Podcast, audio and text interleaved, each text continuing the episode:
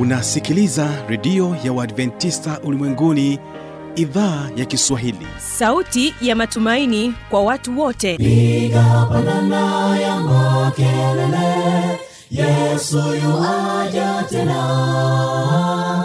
Ipata sauti imba sana yesu yuaja tena. Anakuja anakuja yesu yuaja tena. Hii ni sauti ya matumaini kwa watu wote. Inayokujia kupitia redio ya Waadventista ulimwenguni awr toka kila kona ya dunia tunasikia vita njaa maafa. Hivyo washiria marejeo ya mwokozi. Piga panda ewe mlinzi yesu yuwaja tena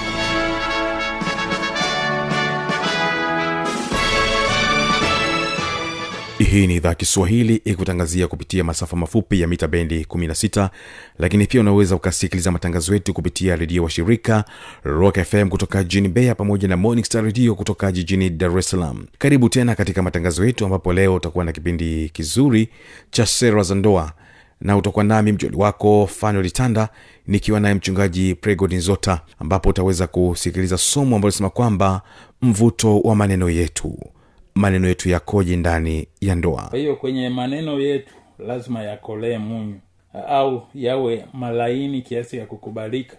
Halafu kunatakiwa hekima ya kujua jinsi umpasavyo kumjibu kila mtu. Lakini kwanza basi mpendo wa msikilizaji wategesikio hawa ni vijana kutoka katika kanisa la uadventist wa sabato iyombo. Wanasema kwamba hesabu baraka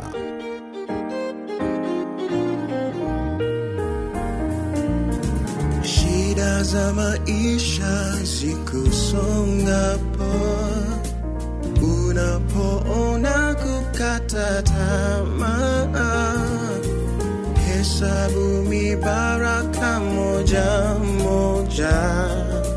Tashangaa mungu alivyo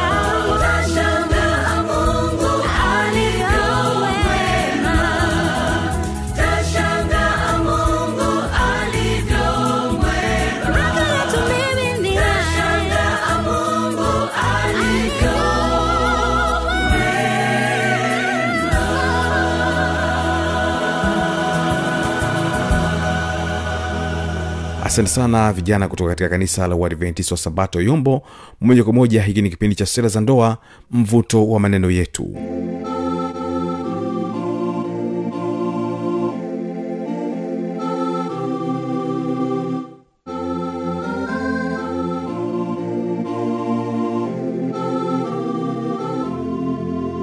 Na mpendo wa msikilizaji karibu tena katika kipindi kizuri cha sera za ndoa na leo utaweza kusikiza mada ambayo nasema kwamba mvuto wa maneno yetu yanatakiwa yaweje. Mimi ni fano itanda na nipo naye mchungaji prego lizota mchungaji prego lizota uh, kitabu cha wakorintho nale mstari wa sita inasemaje kuhusiana na mvuto wa maneno yetu? Wa- wakolosai nne na ule mstari wa sita. Karibu sana mchungaji.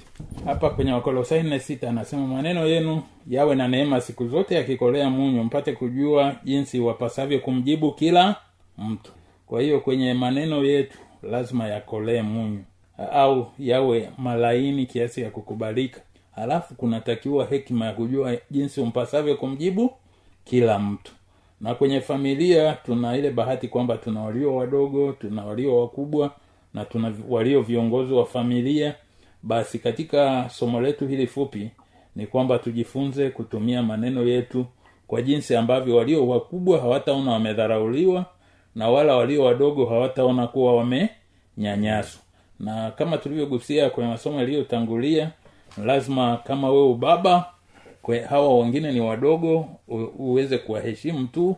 Nawambia tafadhali naomba kitu fulani e, uniwie radhi je waweza kumsaidia hiki ili na wao waone wanaheshimika usiweke ile sauti ngumu ya kusema jo njo hapa. Hapana utumie tu e, kijana yohana karibu njo hapa kidogo likuwa na shida. E, basi unakuta mtu anafurahi. Yeah asante sana. Hayo ni maneno yanatakiwa yawe maneno mazuri matamu na kwa upole.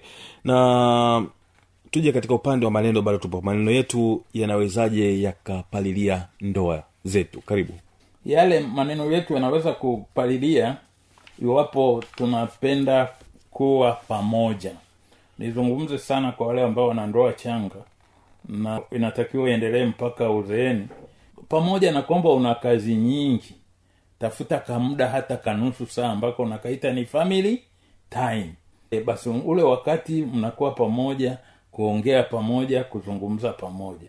Na mara nyingi wakina mama wana namna yao ya kupenda kupata hii huu wakati wa, au wasaa wa kuwa pamoja. Utakuta naweza kuambia baba watoto mwenzangu fulani kajifungua mtoto sindikize tukamwone.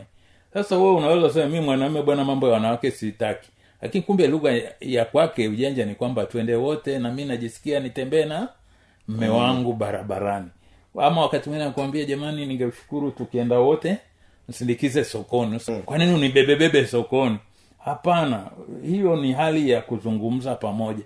Na wakati mwingi mnapokuwa mnazungumza pamoja na kunena pamoja basi wanasema kwamba mnajenga mahusiano. Alafu kuna kitu kizuri wanaita shukurani.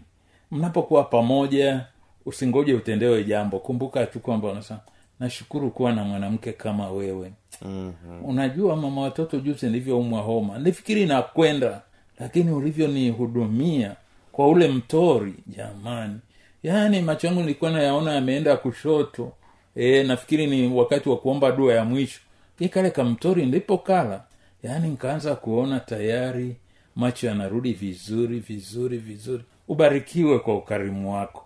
Basi unakuta hiyo inaitwa nini shukurani. Na wakati mwingine unaona wakwe wakwe jamani nashukuru kwa kunipatia binti yenu. Yule binti ananijali una basi unakuta ni ni mambo mazuri. Nilikuwa nacheka wakati fulani na wakwe zangu mahali fulani. Nikawambia jamani unajua nilikuwa nina kasuti kangu ka ubachela. Sasa siku moja nimeenda kwenye makambi mazuri. Kumbuka wakati huo nilikuwa kilosa kuna mama msabato mmoja pale ya, ni ndugu zetu ambia mama aka kasuti unaunaonaje kamekaa vizuri kwa mchungaji kuhubiri. Ambia pasta ako ka, kasuti kamekaa kama panzi vile yani kama mtu uko kwenye harakati za kuruka. Sasa nikasema allah kwa hiyo kumbe mama watoto keshantunza kiasi kwamba kasuti kangu kaubachela nkikavaa sasa. Hakashuki vizuri kanaeleaelea juu naambia wakwe kwa kweli mmenipa binti mzuri. Amenitunza mpaka vile visuti vya zamani inabidi niwape wadogo zangu.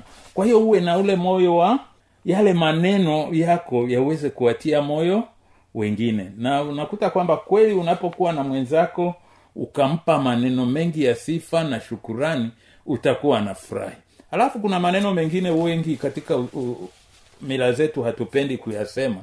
Unakuta mtu ameolewa ye hajui ni mzuri.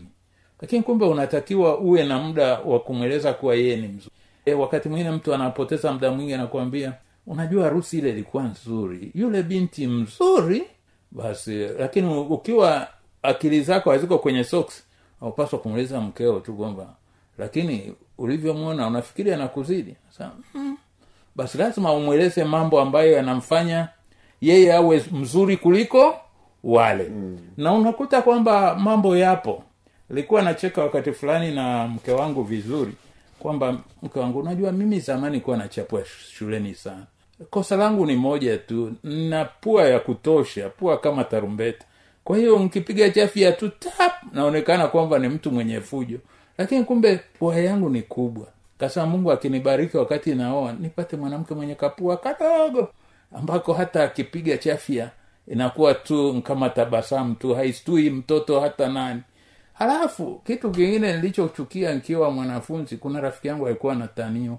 Alikuwa na kichogo alikuwa na kisogo kimeenda mbali kama gari moshi kwa hiyo mvua ikinyesha ye huku mgongoni hanyeshewi. Sasa jamani nami nkioa anayemua asiwe na kichogo. Sa namwambia mama je huyo bibi harusi anapoa ndogo kama wewe alafu kakisogo kake kamenyoka vizuri kakapendeza kama kako. Basi unakuta binti anasema ah, kwa kweli hayuko hivyo. Bia basi mambo yamekuwa mazuri. Kwa hiyo pata jambo fulani la kum, maneno yako ya kumfanya yule mwenzako mwenzi wako afurahie. Asante sana pasta nimefurahi hapo kwenye kale kamtori. Nilivyokunywa kale kamtori macho yangu.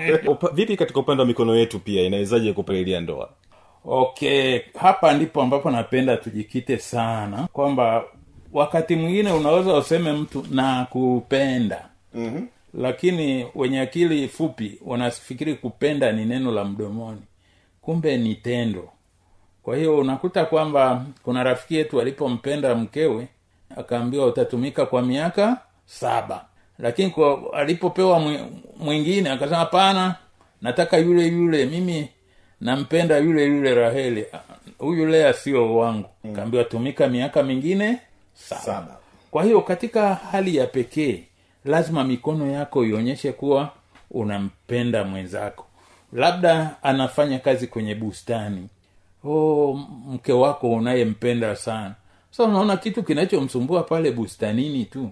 Ni kutifua ile ardhi na nguvu zake ni haba. Basi unaweza umwambie hebu tulia kidogo. Basi urarue ile ardhi vizuri. Basi unakuta anapanda vimaua vyake kwa raha. Yaani mikono yako iwe ishiriki kwenye kumwongezea furaha. Lakini kuna watu wengi utakuta kwamba kile kitu ambacho anatakiwa kufanya mke hawezi kumpa msaada. Badala yake ni maneno makavu. Halafu kuna kitu kizuri pia kwenye mikono yetu anasema mikono yetu iweze kujitawala.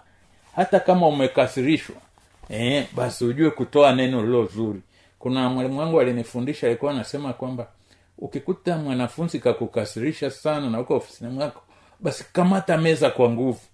Eh, sio kwa vile kakukasirisha unampiga kofi. Utakuwa umeua bila kukusudia. Kwa hiyo ujue kugusa meza. Yaani kwa lugha rahisi ni kwamba mambo yote na mikono yako iweze kuonyesha kuwa kwa kweli huyu mm, aliyeko unampenda. Halafu mikono kwenye kitu kilichotolewa kama mama kapika chakula kitamu kile mpaka afurahi. Lakini wengine unakuta kwamba hasa wanaume wengi asubuhi mama kakanda chapati zake vizuri kakamua ng'ombe kuna maziwa e, katafuta mayai kaweka pembeni aliamka tangu saa kumi na moja. Sasa ile saa anapokwambia karibu mezani asasamahani na haraka. Kwa kweli hiyo mikono haikuleta baraka kwa yule mama. Takiwa uketi yule alafu unapokula unamwangalia unamfurahia. Hata ukiondoka pale unamkumbuka. Na kwa watu wengi wasioitumia mikono yao kwa busara nyumbani kuta anawahi ofisini. Kiwahi ofisini kanapita kasichana kakorofi korofi. Eh, wanaita mama lishe tu. Mm. wanasema eh, na, nauza makongoro. Basi anakula makongoro. Chakula ambacho hakina viwango. Baada ya siku chache unasikia mtendakazi fulani anaumwa sana. E, apelekwe mhimbili baadaye unasikia mambo si mambo. Tarumbeta. Ametutoka mwenzetu. Lakini kumbe asili yake ni ile ya kutojali kumheshimu mama kula nyumbani kuongea vizuri na mama nyumbani anaondoka tu kijeshi kijeshi. Kwa hiyo katika hali ya pekee niwatie moyo kwamba maneno yetu yawe matamu na huduma zetu ziwe tamu na tunapohudumiwa tuonyeshe kupenda. Kuna mmoja alitumia lugha rahisi anasema kuna wanaopendwa lakini hawapendeki. Hakikisha kwamba huyu yule anayependwa lakini hapendeki. Ya hiyo ni mikono yetu katika upande wa mvuto wa maneno yetu. Sasa tuje katika upande wa kicheko. Je kicheko ni ruksa au ni marufuku katika wanandoa? Wengine utakuta wacheki kabisa ni marumbano. Hiyo ikoje mchungaji? Hapo naf- nafurahi sana kwamba kwa kweli tunalotakiwa ni tucheke. Lakini sasa kuna wengine kwamba akichekeshwa tu anaona amedharauliwa. Lakini kuambie vizuri kwamba katika furaha ya ndoa ni kuweza kuwa na kicheko mm. na hivyo vicheko lazima viweze kujengwa vizuri na vifurahishe na mara nyingi utakuta kwamba watu wanaocheka pamoja hawana muda wa kununa na kukosa heshima na hekima kwa hiyo katika hali ya pekee badala ya kutumia muda wako mwingi kwenye ugomvi na hasira tafuta jambo moja au mazuri la kumchekesha mwenzako na unapomchekesha na kumfurahisha basi unakuwa umefaidi sana. Uh, labda tu niwape kisa kimoja ambacho kilichekesha. Uh, ilikuwa ni hesabu gumu sana. Uh, kisa kinachochekesha. Alisema kwamba kulikuwa na baba mmoja alikuwa tajiri mambo mazuri. Alikuwa na mtumwa wake na mwanawe. Sasa siku ilipofika amezeeka sana akatoa sheria rahisi au kanuni ya mirathi akasema jamani e, niko mbioni kuaga dunia lakini mali yangu na sheria hizi tu rahisi. Kwamba mwanangu mpendwa sana nitapenda yeye apate kitu kimoja hapa nyumbani mwangu lakini vingine vyote apewe huyu mtumwa wangu. Kwa hiyo katika kisa kile anaeleza kwamba mtoto alikuwa anaitwa lukio. Lukio akasikitika kwamba kwa nini mi ndiye mtoto halali wa huyu baba wa kipari lakini nashangaa si naahidiwa mali moja. Moja. Halafu huyu mwingine kijana sekiete uh, huyu mwingine huyu kikwesha akaringa akasema mimi nimeambiwa mali zote zote zote zote zote zote ni zangu kwa hiyo mambo si mabaya. Sasa lukio akaenda kidogo kwa wazee akawambia wazee baba anasema nichague mali moja zingine nimwachie huyu mtumwa wake. Sasa kweli hii ni sawa kaambiwa hiyo ni sawa baba alivyofanya. Lakini sasa ukuambie mtoto yaani kwamba anataka akili yako itoke kwenye socks ije kichwani. Maana kutoka kwenye socks kuja kichwani nini? Kwamba uweze kujua kwenye vitu vyote baba yako alivyo navyo ni kipi kimoja ukikichagua utakuwa unapata mali zote. Kwa hiyo we buni kwamba nikichukua hiki nitapata zote. Kama ukichukua hicho ndio utapata chote ndio vizuri basi yule lukio aka- akafurahi siku moja kwamba kamwambia mzee nimeshapata. Kaambia utatuambia siku ile ya shughuli. Kikwesha huku anaringa yeye mtumwa anasema nimeambiwa kijana atachukua mali moja mii zingine. Sasa kweli mzee watu akalala na ikafika siku ya mirathi. Kwenye siku ya mirathi kikwesha mtumwa anatabasamu kwamba vitu vyote vitakuwa vya kwake mm. lukio kataba, ametulia tu anangoja mambo yafike. Sa mambo yalipofika anaambiwa sasa mtoto wa marehemu aliambiwa na baba yake achague mali moja. Zingine zote amwachie mtumwa. Haya kijana unachagua nini?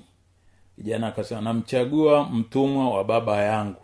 Kwa hiyo kikwesha akachaguliwa na yule mtoto kama property kama mali na akaambiwa chukua. Sasa hapakuwa na uwezekano tena wa huyu kikwesha kudai chochote kwa vile yeye ni mtumwa. Na yule mtoto amekuwa na akili timamu ya kuchagua yule mtumwa na mtumwa akishamchagua mtumwa na yeye ni mali. Kwa hiyo mali haiwezi kuchagua mali zingine na mali haiwezi kurithishwa mali zingine. Kwa hiyo hako kakisa watu tulipokuwa tunakasema walicheka wakafurahi kasa jamani hivi hili nalo lipo. Kwa hiyo mara nyingi unatakiwa ukiwa kwenye familia uweze kuwafanya wacheke. Na wale wanaopenda kucheka utakuta kwamba visa vidogo vidogo unapovileta vinaleta raha. Bwana atubariki kwa jina lake yesu amina. Amina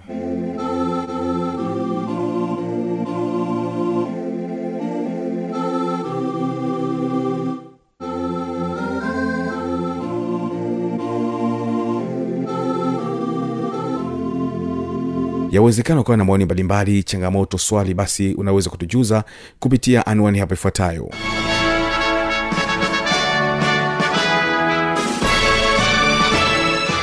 Redio ya uadventista ulimwenguni awr sanduku la posta 172 morogoro tanzania.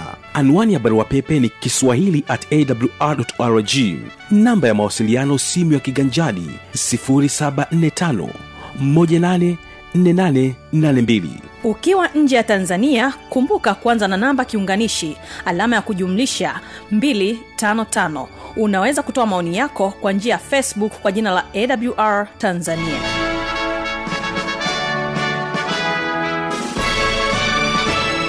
Mimi ni fanuel tanda ninakutakia baraka za bwana na nakuacha nao. Hawa ni agape international kutoka kule nyamongo wanasema kwamba je wewe ni nani